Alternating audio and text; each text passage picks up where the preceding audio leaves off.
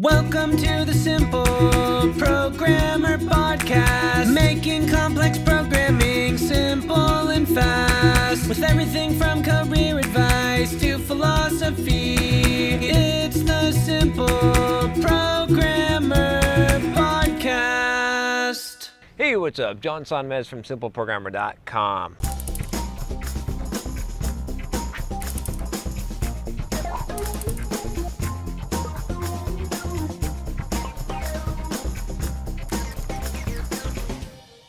So I got this question about programming language popularity, uh, and uh, I thought I would talk about this, about, you know, basically does it matter what programming language you're using uh, you know, long term for your career. Uh, and so this email says, "Hi John, long time viewer, first time emailer. I'd like to start off by thanking you for all your work. You really taught me how to cut the crap out of my career and knuckle down." Good, that's what I'm all about, knuckling down. Beating people down. Uh, before I started following you, I tried to read a nine hundred page Java dictionary in an effort to get better at development. I won't be trying that again anytime soon. If you're wondering what he's talking about, I did this, I have this course on ten steps to learn anything quickly, and in that course I talk about reading a book to cover, cover to cover is not the best way to learn.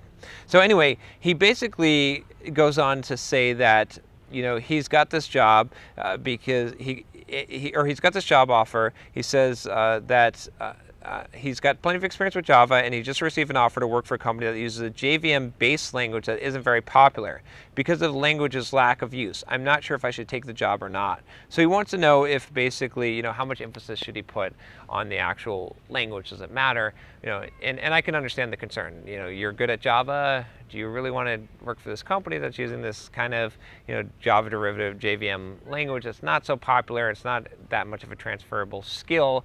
It's not going to be so hot in the in the job market. Uh, my, my my answer to that would be, don't worry about that so much, because, you know, especially now technology is changing so rapidly. And the thing is, what's up guys, John Sonmez here from simple programmer dot com, and I want to tell you about my free blogging course that you can sign up for at simpleprogrammer dot com forward slash pblog. Now, this free blogging course is going to tell you how to create a blog to boost your career. It's something that you definitely don't want to miss.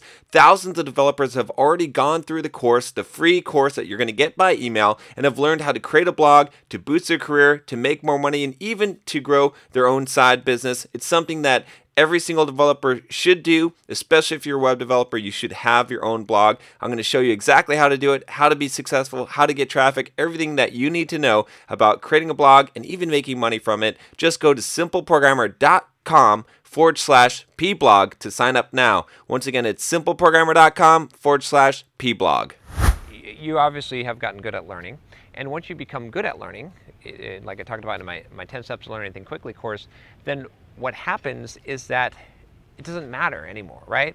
Because, you know, if you give me a new programming language tomorrow, I could learn it in a couple of weeks and be, you know, semi-proficient in like three months. So you could always tool up again.